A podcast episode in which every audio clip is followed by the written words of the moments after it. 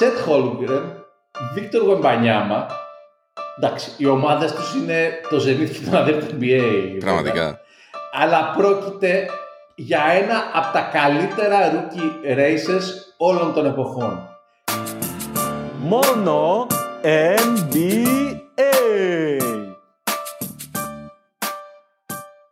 Και πριν σας δώσω να μιλήσετε, Γιώργο, για το Wemby, Μάνο για τον Τσέτ, να το θέσω έτσι σε ένα ιστορικό perspective. Άλλο φοβερό rookie race, το τελευταίο έτσι πολύ μεγάλο και καταπληκτικό που θυμόμαστε ήταν το LeBron Carmelo Anthony, στο οποίο εντάξει, δηλαδή ο χαμένος του rookie race, ο Carmelo, τελείωσε την καριέρα του ως ένατος σκόρερ όλων των εποχών στη Λίγκα. Και ο LeBron φημολογείται ότι κάποια στιγμή μπορεί και αυτός να τελειώσει την καριέρα του.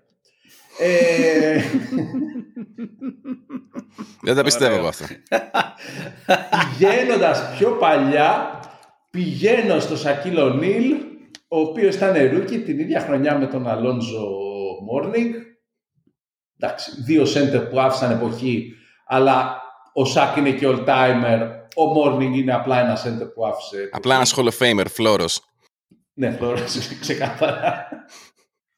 Υπάρχει φυσικά το Χακίμ Τζόρνταν, αλλά το πραγματικά καλύτερο rookie race όλων των εποχών μέχρι στιγμής, αδιαμφισβήτητα, είναι το rookie race που έσωσε το NBA.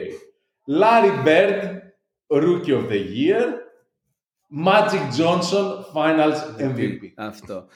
Και όλοι... Πράγμα που μπορεί να συμβεί και φέτος. Και όλοι, και όλοι είναι χαρούμενοι. Εγώ θα ρωτήσω πριν πάμε έτσι στους παίχτες, θα έπρεπε να είναι rookie race αυτό? Είναι δυνατόν να συγκρίνουμε? Ας αφήσουμε τα πάντα έξω, δεν ξέρουμε τίποτα. Είναι δυνατόν να συγκρίνουμε μια ομάδα η οποία είναι απόπατος κατά κάθι? Τους πλησιάζουν οι Ντιτρόιτ. Δηλαδή, οκ. Ναι, τους πλησιάζουν οι Ντιτρόιτ. Αυτό ακριβώς. Αυτό ακριβώς. Είναι δυνατόν λοιπόν να συγκρίνουμε μία ομάδα όσον αφορά τους παίχτες, όπου ο ένας στη μία είναι και οι δύο πενταδάτη, αλλά αυτός που είναι η καλύτερη ομάδα αυτή τη στιγμή, ας πούμε, στη Δύση, δεύτερη στο NBA, ο άλλος είναι πενταδάτος, βασικός κτλ. Δηλαδή θέλω να πω ότι εντάξει, okay, καλό το individual, αλλά that's not how it works κανονικά. Σε φάση ο ένας τα κάνει αυτά σε μια ομάδα που είναι πρώτη. Φαντάζομαι, δηλαδή κάπου πρέπει να πούμε ότι okay, δεν το συζητάμε καν, δεν γίνεται. Δηλαδή φάση, συγγνώμη Γουέμπι, όσο κι αν ο πλανήτης εδώ και 3 χρόνια ονειρεύεται, ονειρόξησε Γουέμπι, δεν γίνεται το πάρεις, δεν γίνεται. Είσαι απόπατος, ο άλλος είναι το ίδιο σχεδόν καλός, θα τα συζητήσουμε με τον Γιώργο σε λίγο, και είναι η άλλη πρώτη. Τέλειωσε, δεν υπάρχει. Σοβαρά, είναι individual award, παιδί μου. Δεν μπορείς να τιμωρήσεις κάποιον θεωρητικά τουλάχιστον. Δηλαδή ότι οι ψηφοφόροι θα το λάβουν υπόψη. Όχι, και εγώ άμα ψήφισα Τσέτ θα ψήφισα, το καταλαβαίνω. Απλά δεν μπορείς να τιμωρήσεις. Μα δεν λέω να το τιμωρήσει. Δεν λέω να το τιμωρήσει η Λίγκα επίσημα. Σε φάση, κύριε, είστε τελευταίος, δεν είστε υποψήφιος. Τύπου παίξετε λιγότερα από 60 παιχνίδια, δεν μπορείτε.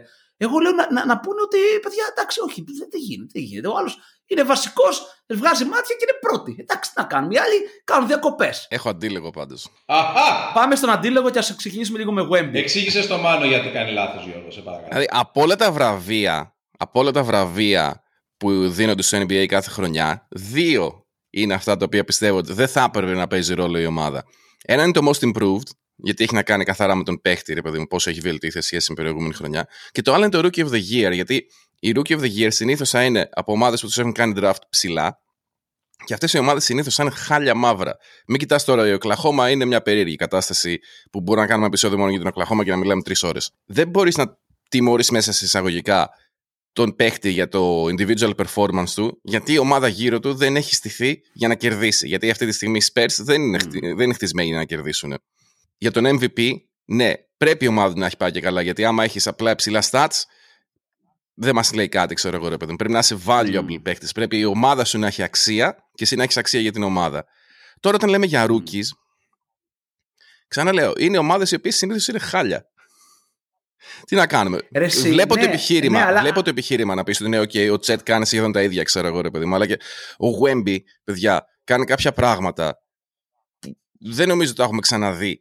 Και μην ξεχνάτε ότι, δεν θέλω τώρα να μπούμε σε αυτή τη συζήτηση, αλλά για το αν ο Τσέτ είναι ρούκι ή όχι, ρούκι είναι, αλλά είναι 21, έχει περάσει μια χρονιά μέσα στο σύστημα του NBA, ρε παιδί μου, και δεν είναι παράλογο να κάνει πράγματα και θάματα. Και να πω την πάση αλήθεια, εγώ πίστευα στην αρχή της χρονιάς, το έλεγα, το hot take μου ήταν ότι ο Τσέτ θα βγει Rookie of the Year.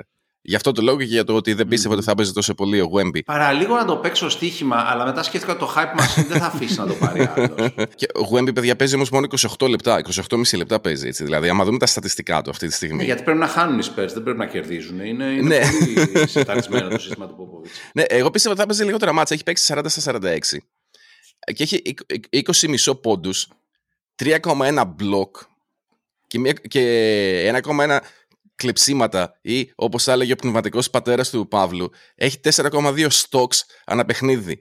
Πνευματικός πατέρας του Παύλου είναι ο Bill Simmons. Okay. Δηλαδή αυτό άμα το δεις σε αριθμούς, τώρα το stock είναι ένα στατιστικό της πλάκας, αλλά καλύτερα stocks ανά χρονιά είχε μόνο AD το 2013. Δηλαδή και για non-rookie χρονιά είναι πάρα πολλά τα 4,2 stocks. Δηλαδή και η άμυνα που παίζει αυτός ο άνθρωπος, μόνο και μόνο με το eye test που λέμε, μόνο και μόνο με το μάτι, υπάρχει. Sorry, τώρα θα σολάρω για λίγο, αλλά είναι μια σκηνή στο παιχνίδι που είχαν παίξει τώρα τελευταία με τους Clippers. Αλλά ήταν απίστευτο, γιατί παίζει άμυνα στον Καγάη ο Wemby στην περιφέρεια. Ένας τύπος 2-20 κάτι να παίζει άμυνα στην περιφέρεια στον Καγάη, να τον χάνει, να κάνει catch up γιατί είναι τεράστιος. Ο Καγουάι να καλαδέλνει θα γίνει μαλακία. Σπάει την μπάλα έξω στο Westbrook, τον οποίον παίζει άμυνα στα ίσια και τον Westbrook ο Wemby, και του σκάει τάπα. Ο τύπος έχει παίξει αποπνικτική άμυνα σε δύο από τους καλύτερους 75 παίχτες όλων των εποχών στο NBA. Στην ίδια επίθεση, στην ίδια φάση. Και βάζει 20,5 πόντους μέσο όρο σε 28,5 λεπτά. Πριν περάσουμε στο Jet, έχω να πω και κάτι άλλο που με εντυπωσιάζει για το Wemby. Κάθε μήνα βλέπεις ότι βελτιώνεται. Ναι. Δηλαδή, και το eye test το δείχνει και η στατιστική το δείχνει. Φέτος, δηλαδή το 24 εννοώ το Γενάρη, είναι και πάνω από 50% στα field goals, ας πούμε, ενώ ξεκίνησε με 43%. Είναι πλέον στους 24,5 πόντους. Δηλαδή θέλω να πω, δηλαδή, έχουμε δει και σε αυτές τις δύσκολες συνθήκες προφανώς να αναπτύσσεται πάρα πολύ γρήγορα. Τώρα όλα αυτά απλά για να πω το πόσο μοναδικός είναι ο Wemby, που ουσιαστικά δίνει αξία σε αυτό που κάνει ο Τσέτ για μένα. Δηλαδή, συζητάμε στα σοβαρά ότι αυτός δεν μπορεί να μην είναι ο Rookie of the Year.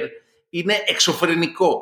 Κοίταξε να δεις. Εγώ το μόνο που θα βάλω στη συζήτηση είναι ότι ουσιαστικά είναι η πρώτη χρονιά που παίζει ο Τσέτ, αλλά δεν είναι η πρώτη χρονιά που έγινε draft, επειδή τραυματίστηκε πέρυσι στο Summer Camp, οπότε δεν έπαιξε ποτέ, οπότε τώρα θεωρείται, και εντάξει, αυτό πολλοί κόσμος έτσι σκέφτεται και το λέει, ας πούμε, ότι κατά πόσο θα έπρεπε αυτοί να μπαίνουν στο ρούκι. Πάντα ήτανε, πάντα παίρνανε. Καλά, ναι, είναι και ο Γκρίφιν, είναι και ο Μπεν Σίμονς. Ναι. Απλά υπάρχει μια λογική ότι έχεις καταλάβει λίγο το παιχνίδι, ότι ακολουθείς την ομάδα.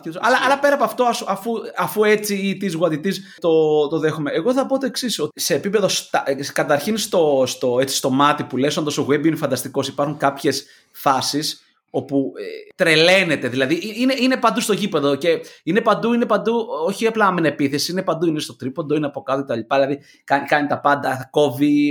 Έτσι, αυτά που έγραψες πριν είναι φοβερό. Αλλά αυτό κάνει και ο Τσέτ. Καλά, ναι. Ο Τσέτ, υπάρχουν φάσεις όπου είναι επίσης παντού. Καταρχήν να πούμε ότι ο Τσέτ παίζει 30 λεπτά. Δεν είναι 28, παίζει 30 λεπτά. Σε αυτά 30 λεπτά έχει 17 πόντους με 53,8 field goals. Έχει 6 rebound, έχει 7,5 rebound, έχει 2,7 assist και έχει και 2,5 blocks. Low mistake γενικά 1,7. Ο LeBron την πρώτη χρονιά κατάφερε και ανέβασε την ομάδα του, νομίζω, γύρω στις 20 περισσότερες νίκες τους Cleveland. Έτσι. Όταν ήρθε, νομίζω, είχαν κάτι τύπου 15, 16, 17, κάτι τέτοιο Cleveland, ναι. και 20 παραπάνω. Okay. Το ακριβέστατα δεν έχει κανένα νόημα. Την ανέβασε περίπου 20 νίκες ή κάτι λιγότερο. Αν γινόταν κάτι αντίστοιχο για το Wemby, ανεξάρτητα αν ο Pop έχει επιλέξει, θα το καταλάβω. Αλλά δεν μπορώ να συγκρίνω. Ο Τσέτ είναι βασικός 30 λεπτά. Κάνει αυτά που κάνει σε μια ομάδα που είναι πρώτη. Όταν έχεις την ίδια ομάδα, SGA και Jalen. Πρώτη στη Δύση, λέμε. Ναι, πρώτη στη Δύση. Όταν έχεις αυτήν την ομάδα, SGA, Jalen Williams, δηλαδή παίχτες επιθετικούς, μπορεί να πει κανείς ball hogger και ούτω καθεξής. Αλλά τύποι οι οποίοι είναι καλύτεροι στη λίγα. Όχι κάποια άλλα παιδαρέλια τα οποία μπορεί κάποια στιγμή να είναι καλή, ας πούμε. Έτσι. Και μέσα σε αυτό καταφέρνεις βάζεις τους 17 πόντους. Δηλαδή παίρνεις τις ευκαιρίες, το καταφέρνεις και είσαι ρούκι. Και είσαι και factor. Έτσι. Αν θυμόμαστε καλά, η Οκλαχόμα πέρυσι αποκλείστηκε στο play-in tournament. Και φέτος είναι πρώτη στη Δύση. Θέλω να πω ότι ναι, ξεστή, γίναν πολλά και διάφορα, αλλά ήρθε και μία κόλλα στην ομάδα που λέγεται Τσέτ Χόλουγκρεν, ο οποίος είναι αδιανόητα two-way παίχτης. Καλά, προφανώς η αμυντική του τέτοια είναι εκεί μονίμως, αλλά και μπροστά έχει τη δυνατότητα να εκτελεί τα συστήματα, έχει δυνατότητα να πασάρει, να βλέπει τους κύριους. Έχουν βγει παίχτες του παρόλο που δίνει λίγες assist, έχουν βγει παίχτες, συμπαίχτες.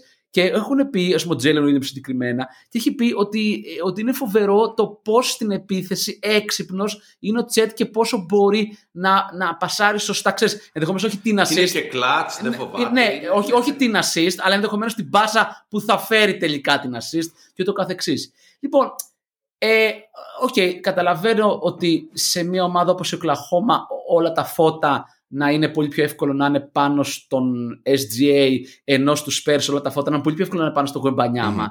Αλλά είναι τόσο καλός ο Τσέτ σε μια τόσο καλή ομάδα και είναι και ρούκι που παιδί μου, εντάξει, οπότε εκεί πάμε σε αυτό που είπες εσύ, Γιώργο, ότι ή δεν παίζει κανένα ρόλο τι κάνει η ομάδα σου, οπότε και το ακούω full για Wemby, αλλά όχι αναγκαστικά ότι ναι Wemby, αλλά okay. Ή αν παίζει έστω και ένα μικρό ρόλο, πάμε προς Τσέτ. Ναι. Αλλά δεν μπορούμε να παίζει, γιατί είναι η τελευταία, ας πούμε, σχεδόν και η πρώτη. Ας κάνετε... 2 νίκες σερί, Spurs, φιλαράκι. Ερχόμαστε. 2 νίκες σερί αυτή τη στιγμή που υπογραφούμε. Εντάξει, παιδί μου, κοίταξε, όπως είναι η Δύση, δεν είναι καθόλου περίεργο να τελειώσει και να είναι η Οκλαχόμα έκτη και ξέρω εγώ η Spurs να είναι τελευταία. Ναι, ποιοι άλλοι μπορεί να είναι πιο κάτω από αυτούς? Οι Blazers, τους πιστεύω τους Blazers για... Το έχουν.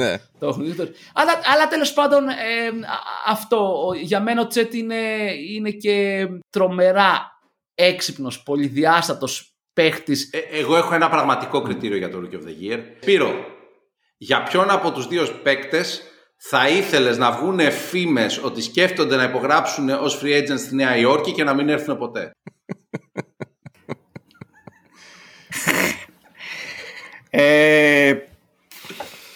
Δύσκολη ερώτηση. Θα έλεγα για τον Γουεμπανιάμα. Και εγώ πιστεύω ότι για το μεγάλο μήλο είναι ο Wemby πραγματικά. Ναι.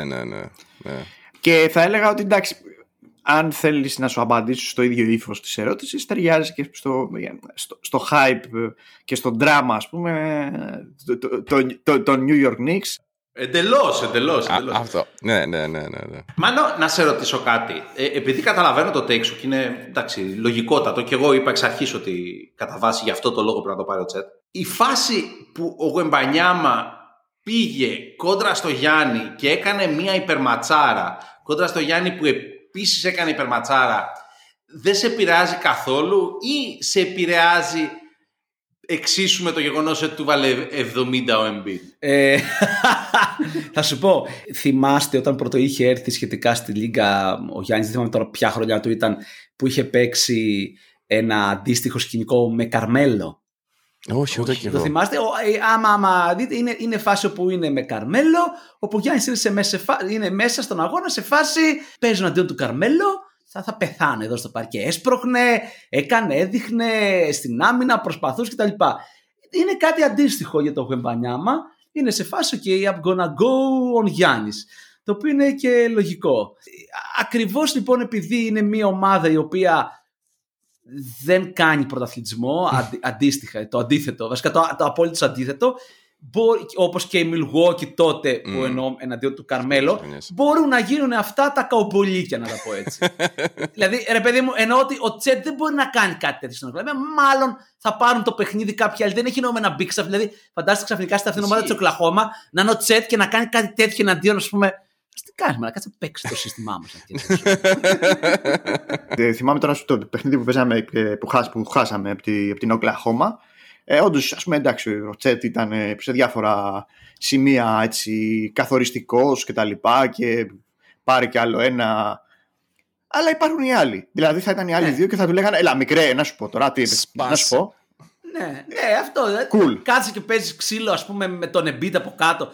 Ξέρεις, σε φάση κράτα λίγο δυνάμεις, καλά το πρέπει να κάνεις, θα κερδίσεις. Δηλαδή, οπότε, ναι, ήταν εκπληκτικό αυτή τη φάση που έμπει Γιάννης, αλλά ο λόγος που έγινε είναι ακριβώς επειδή, είπαμε, είναι απόπατος στις Σπέρς. Δεν τα κάνεις αυτά σε σοβαρό μαγαζί, με λίγα λόγια. Ναι, αυτό. Μόνο MD.